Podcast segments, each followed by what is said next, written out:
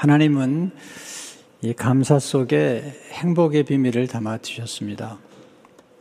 아시겠지만 골로새서는 사도 바울이 로마 감옥에서 쓴 서신입니다.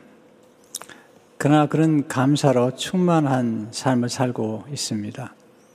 이 골로새서를 읽어보면 그가 감사라는 표현을 일곱 번이나 반복을 하고 있습니다.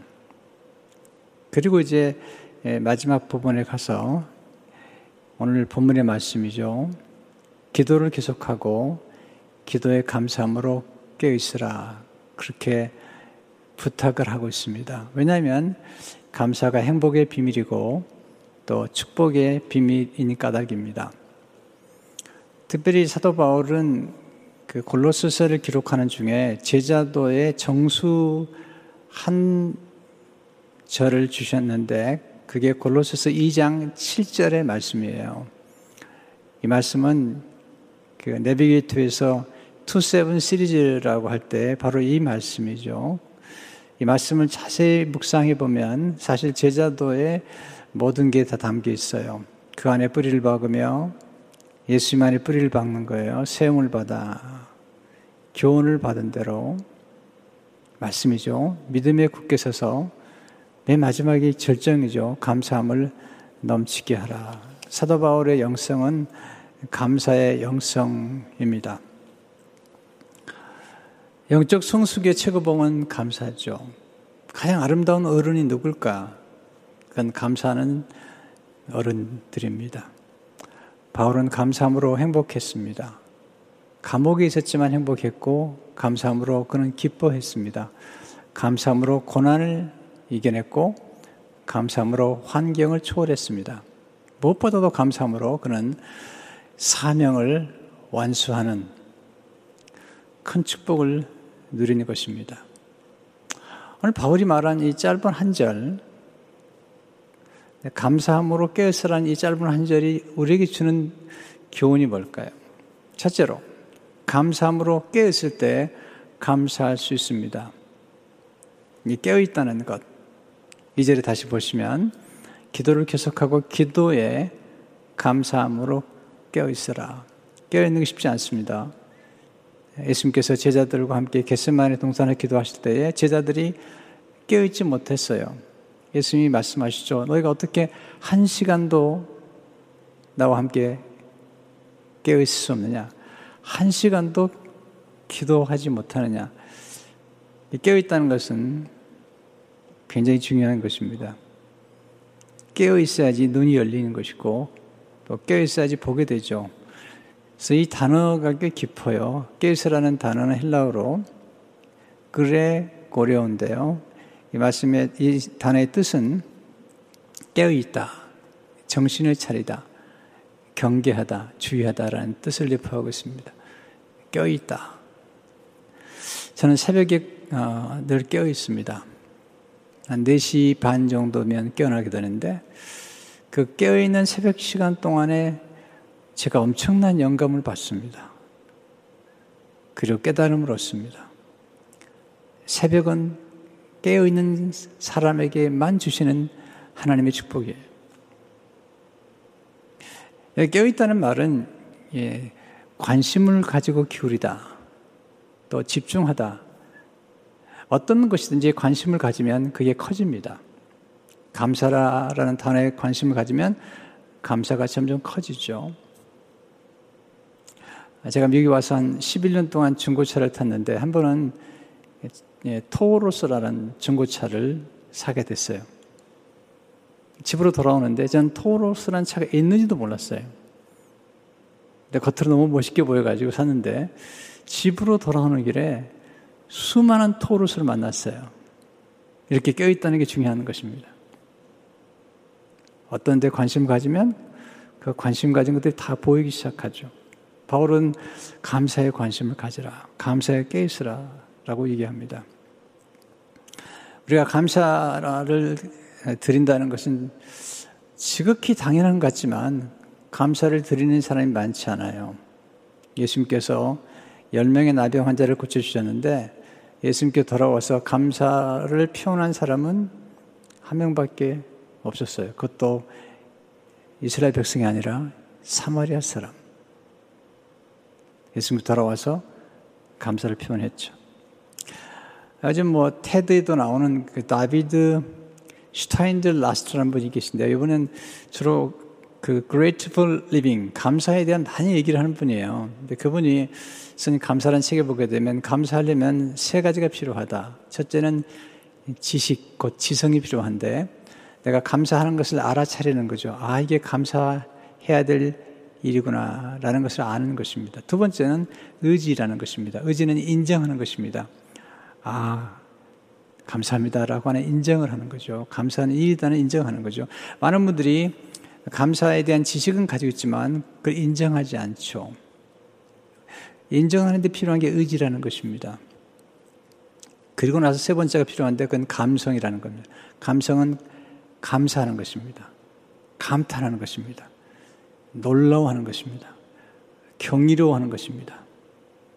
네. 예, 이게 굉장히 중요한 거죠. 예수님께 찾아왔던 나병 환자 한 명이 예수님께 찾아왔는데 그는 너무 감사했던 거예요. 나병이 나은 거예요. 나병이 나았다는 사실을 알았습니다. 거기서 끝나지 않았죠. 인정했습니다. 누구를? 네, 자기 병을 고쳐주신 분을 인정했습니다. 그리고 찾아갔습니다. 그리고 표현했습니다. 감사는 동사죠. 그냥 머릿속으로만 감사하는 게 아니라 찾아가서 표현했던 것입니다. 그랬더니 주님이 칭찬하시죠. 그리고 말씀하세요. 아홉 명은 어디 갔느냐? 내가 고쳐주었는데 어디 갔느냐는 거죠. 여러분, 감사하는 사람이 행복하고 행복이라는 것은 경이로움. 우리가 와, 놀랍다. 라는 경이로움과 관련되어 있는 거죠. G.K. 체스터턴은 말하기를 감사는 가장 고귀한 생각이다. 생각도요, 나쁜 생각이 있어요. 또 더러운 생각이 있어요. 또 저급한 생각이 있는데 감사는 가장 고귀한 생각이라는 거죠. 감사하는 것이 곧 행복이고 그 행복은 경이로움을 느낄 때 더 커진다는 거죠. 경이로움은 놀라워하는 거예요. 어떻게 감사가 깨어 있어서 전개될까요? 네. 첫째로, 깨어있을 때 우리에게 값없이 선물을 주신 분을 깨닫게 돼요. 선물을 주신 분. 우리는 태어나서부터 많은 걸 받았어요. 그냥 받았어요. 눈을 떠보니까 이 아름다운 자연과 세계가 선물로 주어진 거죠. 눈을 떠보니까 부모님이 선물로 주어진 거죠. 근데 더 중요한 게 있죠. 그 선물을 주신 분을 알아보는 것은 중요한 것입니다. 네, 체스터턴이 그런 얘기를 해요. 무신론자들은 불행하다. 언제 불행하냐면 문득 어느 날 감사하고 싶은 마음이 생기는 거예요. 왜? 살아가면 누구나 다 이 경이로움, 이 놀라움을 경험하게 되잖아요. 아름다운 음악을 들을 때 경이롭잖아요. 또 자연 속에서 그랜드 캐년을 갔을 때, 전 처음 그랜드 캐년을 방문했을 때 그냥 너무 놀라웠어요. 네, 그, 그 충격이에요, 충격. 아름다움에 대한 충격이었어요. 근데 무신론자의 비극, 비극은 제가 감사하는 마음이 드는데 감사할 대상이 없다는 거예요. 여러분, 사랑이라는 건 주고받는 거잖아요. 네, 근데 사랑할 대상이 없다는 것. 이게 이제 좀 힘든 거죠. 근데 우리가 먼저 알아야 될 것은 감사하는 분, 우리가 감사해야 될 분을 아는 거죠. 야고보 1장 17절을 보게 되면 온갖 좋은 은사와 온전한 선물이 다 위로부터 빛들의 아버지께로부터 내려오나니. 네. 하나님 아버지로부터 선물이 오는 것입니다. 두 번째 깨어있을 때 하나님이 선물로 주신 것들을 깨닫게 되죠. 우리는 정말 받은 게 많아요. 아까 말씀드린 것처럼 자연과 꽃과 네, 우리가 마시는 물과 이 공기와 얼마나 받은 게 많아요. 사실 한국에 살고 미국에 산다는 것은 굉장한 놀라운 특권이에요. 왜냐하면 수많은 사람들이 사실은 수도 꼭지를 틀면 물이 확 쏟아지는 그런 혜택을 누리지 못해요. 수억의 사람들이 그런 혜택을 누리지 못해요. 얼마나 아름다워요. 요즘 한국이 정말 아름다운 나라가 됐어요. 한국을 방문하고 여행을 다녀오신 분들이나 또는 가을이 돼서 제가 사진을 보내줄 때마다 정말 아름다운 나라다. 또 미국을 여행하신 분들은 알잖아요. 얼마나 놀라운지. 네. 이걸 다 무상으로 받은 것입니다. 네.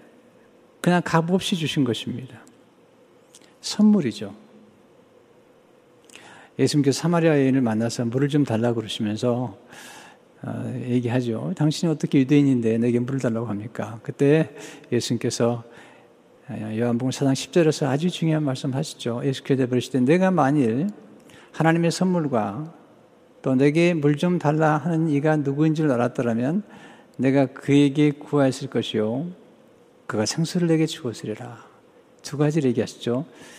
내가 하나님의 선물을 알았더라면 두 번째, 그 선물을 주는 분 곧 나를 알았더라면 네, 우리는 선물을 주신 분을 알아야 되고 우리가 누리는 모든 축복의 원천은 하나님이시고요. 그리고 정말 소중한 것들은 다 값없이 받는 거예요. 다 소중한 것은 값없이 받는 거예요.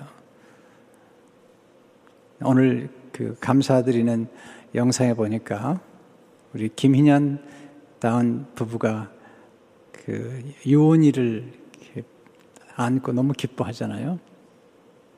그거 무상으로 주신 거죠. 값 없이 주신 거죠.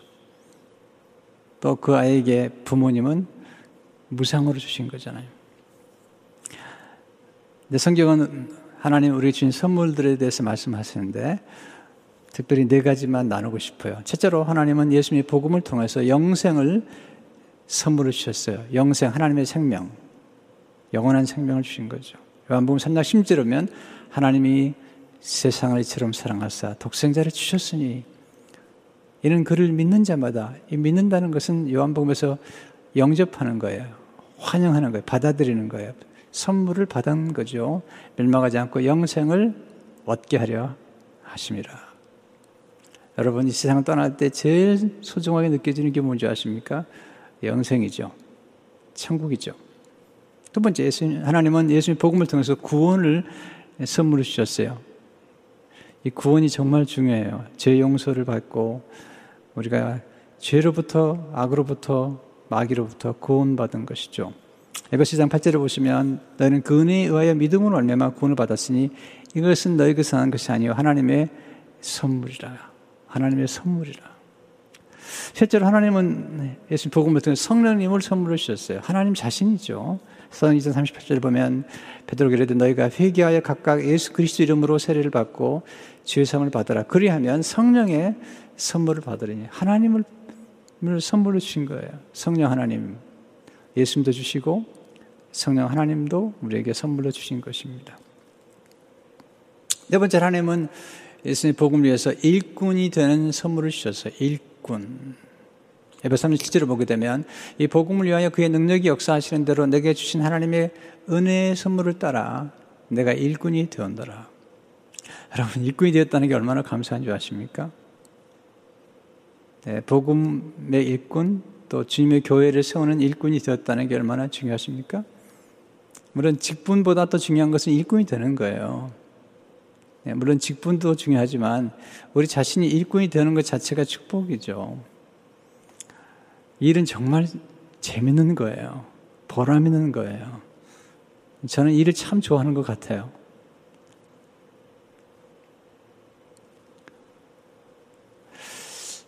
내게 주신 일, 일꾼이 되었다는 것을 감사해 보시겠습니까? 또는 교회에서 집사 직분이나 또 안수 집사님, 권사님, 장로님이란 이런 직분에 대한 것, 그 직임에 대해서 감사하고 있는지요? 모세에게 대적했던 네 사람들 있잖아요. 그때 모세가 얘기하죠. 어떻게 너희가 주어진 이 교회, 성전에서의 봉사의 직임을 네, 하찮은 걸로 여기느냐. 그렇게 얘기하잖아요. 바울은 일꾼 된 것에 대한 감사, 그리고 일꾼이 된 것이 얼마나 영광스러운지에 대해서 이야기를 하고 있죠. 세 번째, 깨어있어 선물을 받을 때 선물을 주신 분과의 관계가, 관계를 맺게 되죠. 선물이 주어지면 우리는 선택할 수 있죠. 선물을 받을 수도 있고 거절할 수도 있죠. 물론 뇌물은 거절해야 되겠죠. 그러나 선물을 받는다는 것은 선물을 주신 분과 관계를 맺는 거예요. 더 중요한 것은 선물을 맺는 분을 의존하게 되는 거죠. 특별히 사람을 너무 의존하지 않지만, 안 좋지만, 하나님이 주신 선물을 받을 때 예수님을 선물로, 성령님을 선물로, 구원을 선물로 이렇게 받을 때 우리가 하나님과의 관계가 형성이 되는 거죠. 그리고 하나님을 의존하게 되는 것을 보게 됩니다. 자, 선물을 주신 분에게 가장 아름다운 선물은 뭘까요? 기뻐하는 거죠. 네, 바울, 바울이 그렇게 기뻐하잖아. 내가 일꾼이 되었다는 거죠. 네, 내가 구원을 받았다는 거죠. 네, 기뻐하는 것입니다. 누가 음식을 대접했습니까? 네, 음식을 대접받은 사람에게, 대접하는 사람에게 베푸는 가장 큰 선물은 뭘까요? 감사하는 것입니다. 너무 고마워하는 것입니다. 두 번째, 깨어 감사할 때 놀라운 능력을 경험하게 되죠. 목회서 신이 제가 기록했는데, 첫째로 감사는 눈을 밝혀주는 능력이에요. 불평하면 눈이 어두워져요. 감사하면 감사할 것들이 많이 눈에 들어와요. 특별히 감추어진 감사를 발견하게 되죠. 이사야 45장 3절을 보게 되면 내게 흑암 중에 보아 은밀한 곳에 숨은 재물을 주어 보세요. 하나님이 보화를 감추어뒀는데 흑암 중에 감추어뒀고 은밀한 곳에 숨겨두었대요. 흑암이 뭐죠? 우리가 별로 좋아하지 않는 거죠. 실패 또는 질병, 고통이나 고난, 어떤 상실. 놀라운 사실은 하나님이 이런 흑암 속에 놀라운 축복의 보화를 감추어 두신 거예요. 감사하게 되면 네, 흑암의 매요. 감사는 흑암을 비추는 빛이에요. 감사는 어둠을 밝히는 등불 같은 거예요. 감사하면 문이 열려요. 그래서 신비롭게도 예, 우리가 별로 중요하게 여기지 않았던 사소하고 하찮은 것 속에서 놀라운 감사를 발견하게 돼요. 여러분, 하나님 앞에서 사소한 건 없습니다. 하나님은 작은 겨자씨를 귀여기신 분이고 또 작은 것을 통해서 큰 일을 이루시는 분이세요. 룻기 보면 루시란 여인이 보아스를 만나서 보아스가 처음에 작은 선물을 주죠. 소년이 떠온 물을 마시라고 감사하죠. 너무 감사해요. 나중에는 볶음국식을 나눠서 주잖아요. 너무 감사하잖아요. 그때 더 좋은 것이 옵니다. 감사는 더 좋은 것과 더 많은 것을 불러오는 자석 같아요. 저는 수없이 경험했어요. 감사할 때마다 더 좋은 것들이, 더 위대한 것들이, 더 풍성한 것들이 주님께서 오병이어를 놓고 감사할 때에 남자분 5천 명, 아이까지 합하면 3만 명 정도를 먹이는 음식이 되어진 거잖아요. 감사는 회복력이 있습니다. 살다 보면 갈등이 있어요. 인간관계에도 갈등이 있어요. 참 힘들어요. 네. 또는 살다 보면은 소중한 것을 잃어버릴 수가 있잖아요. 건강을 잃어버리기도 하고, 돈을 잃어버리기도 하고, 직장을 잃어버리기도 하는데, 근데요, 감사하면 시상하게, 신비롭게도 회복이 되죠. 욥이 그렇잖아요. 그 소중한 걸다 잃어버렸잖아요. 감사했더니 나중에, 네. 하나님께서 말씀하세요. 너를 괴롭힌 사람들을 용서해라. 그리고 기도해 줘라. 욥이 자기를 힘들게 했던 친구들을 용서하고 축복해 주었을 때 하나님이 모든 걸 회복시켜 줄 뿐만 아니라 더블로 double portion 축복해 주신 걸 보게 됩니다. 감사는 회복에 굉장히 도움이 돼요. 제 인생에서도 감사를 통해서 많은 것들이 회복이 됐어요. 관계도 회복이 되고 그리고 제 사역도 회복이 되었어요. 저는 감사의 능력을 경험했습니다. 세 번째 감사는 학습력이죠. 잘 배울 수 있는 거죠. 제게는 몇 분의 스승이 계세요. 저는 스승들을 만날 때마다 늘 감사했어요. 그리고 가르쳐 주신 것이 어떻게 도움이 됐고 또 가르치신 지혜가 어떻게 목회 현장에서 삶 현장에 도움이 됐는지를 꼭 말씀드릴 뿐만 아니라 늘 스승님이라고 불러요. 그러면 제 스승 한 분은 그렇죠. 그렇게 부르지 말고 이제 친구라고 부르라고. 우리가 뭐든지 잘 배우려면 사랑해야 돼요. 내가 사랑하는 대상에게만이 배울 수 있어요. 누구를 비판하고 욕하면서는 절대로 배우지 못해요. 또 하나는 존중해요. 그래, 더 많은 것을 배우려면 감사가 필요하죠. 귀에테가 한 말인데요. 어떤 경우든 제가 사랑하는 사람에게서만 배울 수 있어요. 저는 이 말에 한마디를 더, 더 하고 싶어요. 어떤 경우든 제가 존중하는 사람에게만 배울 수 있어요. 스승을 존중하지 않고, 또 교회에서 목회자를 존중하지 않고, 배울 수 없어요. 이거 원리예요. 원리가 맞는 거예요. 또 하나는 감사죠. 감사란 소중히 여기는 거예요. 제가 스승님에게 감사할 때마다 뭘 가르칠 때마다 메모한 적이 많아요. 메모라는 것은 뭐냐면 선생님이 지금 가르쳐 주신 게 소중합니다. 라고 메모를 하면 더 좋은 걸 막 가르쳐 주세요. 며칠 전이에요. 저희 교회 한 1년 반 정도 출석하셨다가 이번에 아리조나에 담임 목사님으로 가는 목사님하고 사모님이 저를 찾아왔어요. 처음 만났는데 만남이 좋았어요. 질문을 가져왔는데 큰 도움이 되셨다고 그래요. 다른 약속이 있었기 때문에 두 분을 보내면서 우리 한 번 더 만나죠.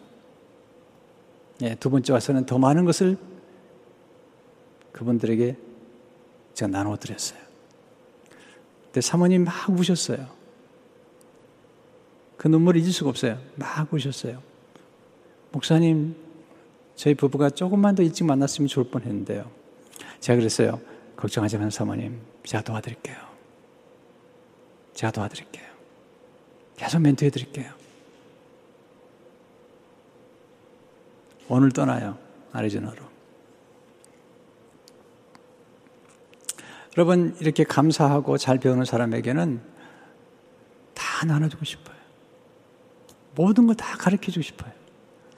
내가 경험했던 것들과 내 생각 가운데 가장 좋았던 것들, 지금까지 목회하면서 제가 터득했던 지혜와 원리들을 다 나누고 싶어요. 아낌없이 나누고 싶어요. 이게 학습하기 위해서는 감사가 필요한 거예요. 학습이란 단어는 참 중요해요. 배우는 것도 또 뭐든 배우든 간에 특별히 감사도 학습해야 돼요. 이번에 특별히 이 말씀 준비하는 중에 학습이라는 단어를 좀 주의 깊게 보기 시작했어요. 근데 이제는 몰랐던 뜻을 하나 발견했어요. 학습이란 한자는 배울 학, 익힐 습이에요. 원래 습이라는 것은 새가 하늘을 날기 위해서 이렇게 예, 연습하는 것 똑같은 건데 예, 두 단어 합성되는데 특별히 학습이란 배우고 익히는 것이죠. 감사도 배우고 익혀야 되는데 이 습이라는 단어 속에는 익히다, 연마하다, 특별히 세 번째 단어가 참 좋았어요. 뜻이 왔어요. 물들이다는 거죠. 감사를 반복하면 감사를 물들여져요. 불평을 반복하면 불평으로 물들여져요. 근데 감사해 보세요. 여러분 감사로 물들여진 영혼은 정말 아름답습니다. 정말 고상한 것입니다. 감사도 학습해야 될 뿐만 아니라 감사의 근육이 필요해요. 여러분, 근육은 언제 생기죠? 네, 고통스러운 순간을 지나는 거예요. 저깅하다가 아홉 바퀴 도는 때는 그렇게 힘들지 않은데 열 바퀴 돌 때 힘든다고 하면 그 열 바퀴를 도는 순간 근육이 생기는 거예요. 감사는 언제 생기는가? 감사할 수 없는 조건에서 실패했을 때, 병들었을 때, 어려울 때, 그럴 때, 감사할 때 근육이 탁 생기는 거죠. 여러분 근육은 왜 중요하냐면 근육은 온도를 조절해주고 근육은 우리 몸을 지탱시켜주고요. 또 하나 근육이 있을 때 유연합니다. 유연합니다. 바울은 이 감사의 근육 때문에 어떤 환경을 만나더라도 아주 유연하죠. 적응을 잘하죠. 감사는 감탄력이에요. 네, 놀라워하는 거예요. 예수님께서 말씀하시죠. 너희는 피를 불어도 노래도 하지 않고 춤도 추지 않는구나. 오늘 우리 아, 연합성가대와 오케스트라가 너무 아름다운 연주를 해주셨어요. 여러분 감탄하셨나요? 감격하셨나요?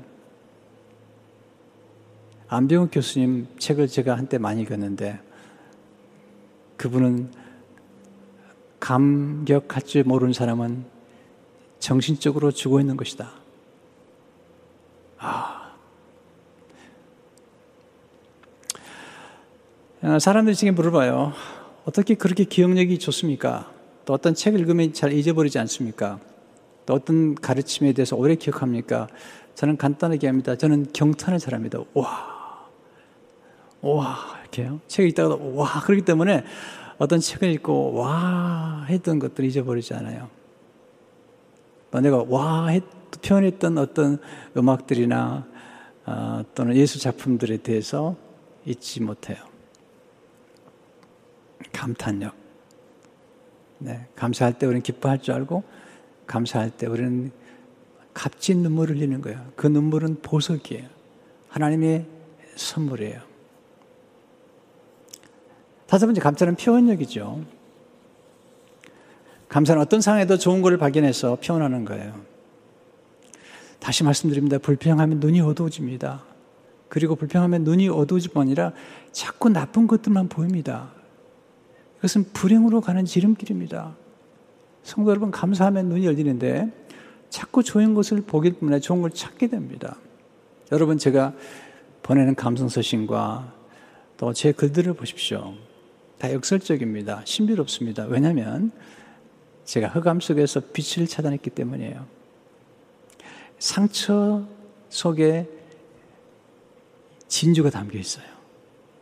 슬픔 속에 환희가 담겨 있어요. 왜냐하면 슬픔의 감각이 없는 사람은 환희의 감각도 느끼지 못해요. 저는 불안을 경험한 사람이에요. 그래서 평강이 너무 좋아요. 이 고요함이 너무 좋아요. 저는 두려움을 경험한 사람이에요. 그래서 담대함이 얼마나 좋은 걸 알아요. 영민과 연기가 얼마나 중요한 걸 알아요. 그 때문에 우리는 정말 눈이 열리면 이 감추인 것들이 보이게 되는 것입니다. 여러분 감사를 해보시면 감사가 계속 감사가 나와요. 그래서 이 감사할 것들이 너무 많은 거예요. 마지막으로 깨있는 사람에게 당연함은 없고 덕분에만 있는 거예요. 당연함은 없고 덕분에가 있는 거죠. 모든 걸 당연하게 생각하는 사람들은 감사하지 않아요. 특별히 은혜로 처음에 받은 것들을 반복해서 받을 때 어느 날 우리는 그 감사를 잃어버려요. 저는 신학교 다닐 동안에 참 가난했어요. 그리고 네, 식단밥을 많이 먹으면서 생활할 때도 있었습니다. 내 결혼한 후에 아내가 밥을 지어주는데 너무 감사했어요. 지금도 감사해요. 우리는 아내가 늘 지어주는 밥에 대해서 너무 당연하게 생각하죠. 그러면 안 돼요. 감사해야 돼요. 저는 오늘 아침에도 아내가 지어준 밥을 먹고 나면서 정말 감사하는 마음으로 나왔어요. 우리는 어느 순간부터 반복되면 너무 당연하게 생각하는데 그건 좋은 것 같지 않아요. 은혜를 망각하는 가장 지름길이 당연하게 생각하는 거예요. 그래서 제가 이렇게 글을 써봤어요. 감사란. 당연이라고 생각하는 것을 깨는 토끼이다. 당연함이 깨어질 때 덕분에가 탄생한다. 부모님 덕분에 또는 자녀 덕분에 저는 애들에게 감사를 많이 얘기했어요. 두 딸에게. 나 행복하다. Because of you. 너희 때문에 아빠가 열심히 일하고 아빠가 더 네, 절제된 삶을 살고 너희 때문에 더 성실하게 살아가는 하나님 때문이고 또 자녀를 준 하나님 은혜 때문에 그렇게 살아간다고 얘기했어요. 저는 자녀들에게 불평한 적이 없어요. 언제나 늘 고마웠어요. I'm so happy because of you. 남편 덕분에, 아내 덕분에. 전 자주 얘기해요. 제 아내에게. 당신 덕분에. 네, 더 놀라운 덕분에가 있습니다. 요셉의 덕분에죠. 자기를 팔고, 자기를 구덩이에 내 던지고, 자기의 꿈을 찢어버린 형제들 덕분에 만민의 생명을 구원하게 됐대요. 이게 놀라운 덕분이에요. 원수까지라도 감사할 수 있어야 돼요. 네, 그게 최상의 감사죠. 여러분 다윗이 왜 무르익 그렇게 무르익죠? 그렇게 무르익 까다는 건 사울 때문 사울 덕분이죠. 그래서 바울은 덕분에를 많이 쓰죠. 또한 바울은 이 덕분이란 말과 비슷하게 누구누구로 말미암아 예수 그리스도로 말미암아 복음으로 말미암아 그렇게 감사하고 있습니다. 특별히 덕분에는 우리가 결핍을 경험할 때 또 결핍을 깨달은 사람들이나 과거의 결핍을 경험한 사람들만이 특별히 깨달은 사람만이 감사해요. 어떤 분은 과거의 결핍을 망각해버려요. 그리고 지금 현실에서 어, 대단히 대단한 사람이 된 것처럼 생각하는데 그 잘못된 거죠. 사도 바울은 본인의 과거의 결핍을 인, 식하면서 그런 감사했던 사람이죠. 여러분 영의 아들 디모데에게 한 고백을 들어보실래요? 여러분 스승은 제자에게 멋있게 보이고 싶잖아요. 근데 다윗은 달라, 다윗, 저기 바울은 달라요. 자기 영의 아들에게 이렇게 얘기하죠. 디모스 1장 12, 13절에 보면 나를 능하게 하신 그리스도 예수 우리 주께 내가 감사하며 나를 충성되이 여겨 내게 직분을 맡기시니 내가 전에는 비방자요 박해자요 폭행자였으나 도리어 긍휼을 입은 것은 내가 믿지 아니할 때 알지 못하고 행하였습니다. 자기 헬핍을 알고 있는 거죠. 내가 옛날에는 회방자고 비방자고 폭행자였다는 것입니다. 근데 하나님이 그런 자기를 충성되게 해서 네, 일꾼을 삼으셨다는 거죠. 그래서 그는 하나님 은혜를 찬양하고 감사하죠. 14절에 보면 우리 주의 은혜가 그리스도 예수 안에 는 믿음과 사랑과 함께 넘치도록 풍성하도다. 그리고 15절, 15절의 말씀이 저를 더 네, 네, 전율하게 만들어요. 믿보다 모든 사랑이 받을 만한 이 말이요. 그리스도 예수께서 죄인을 구하시려고 세상 안심하셨다 하였도다. 죄인 중에 내가 괴순이라. 제 목회할 때 가장 힘든 사람들 누군지 아세요? 지나치게 경건하지 않은 사람들. 완벽하지 않은 사람들. 여러분, 그게 바리새인입니다. 조심하셔야 됩니다.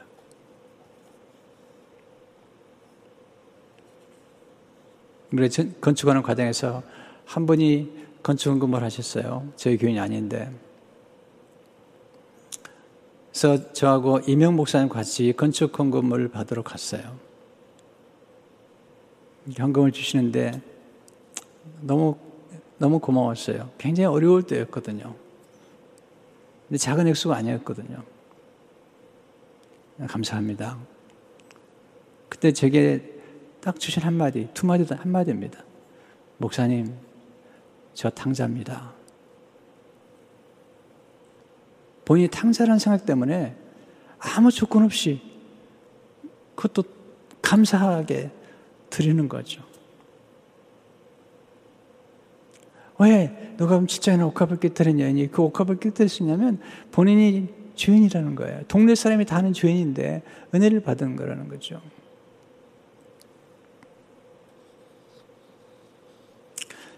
저는 사실 자랑할 게 없습니다. 늘 약한 게 자랑이고 나의 부족한 게 자랑이고 네. 제가 역기적, 역기능적인 가정에서 성장했다는 것이 자랑이에요. 그런데 하나님 은혜로 여기까지 온 거잖아요. 우리 교회는 늘 감사를 많이 하는 게 그거 뭐냐면 우리가 처음 교회를 시작했을 때 우리는 난민이어서 난민. 네. 오디오 예배를 들 수 없어가지고 오후 예배를 드렸고 나중에 학교를 빌려드렸고 그런데 지금 하나님 주신 은혜가 얼마나 큰지요. 너무 감사해요.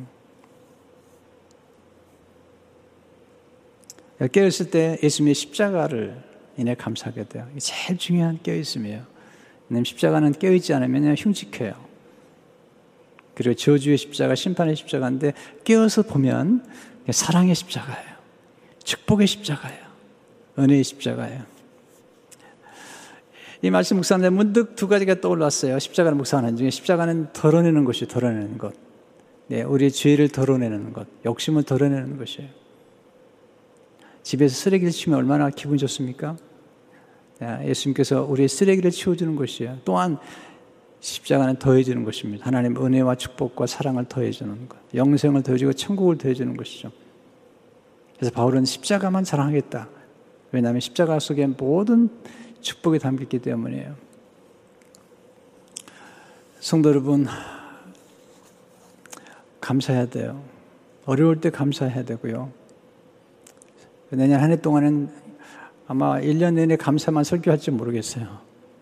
왜 살아보니까 감사는 물들어질 때만이 어려움을 이길 수가 있고, 특별히 이렇게 어려울 때는 감사만이 우리 생애를 역전시킬 수 있는 하나님의 은총의 도구예요. 역경도 감사하면 역전이 되는 거예요. 성도 여러분, 1년 동안도 참 수고 많으셨습니다. 얼마나 힘드셨습니까? 잘 견디셨습니다. 오늘 우리가 감사하면서 하나님께 영광을 돌리고 감사절에 감사가 넘치는 서로 만날 때마다 덕분이라고 얘기할 수 있는 우리 모두가 되기를 바랍니다. 기도하겠습니다. 하나님 감사의 절기에 누구에게 감사하며 무엇을 감사하며 어떻게 감사할 수 있는지 함께 배웠습니다. 우리가 깨어 감사하게 하시고 눈이 밝아져서 감사하게 하시고 흑암 속에 감춰진 인생의 고난과 고통 속에 실패와 좌절 속에 감춰놓으신 그 보배를 발견함으로 감사할 수 있는 성숙한 성도가 되도록 축복해 주옵소서. 예수 이름으로 기도합니다. 아멘.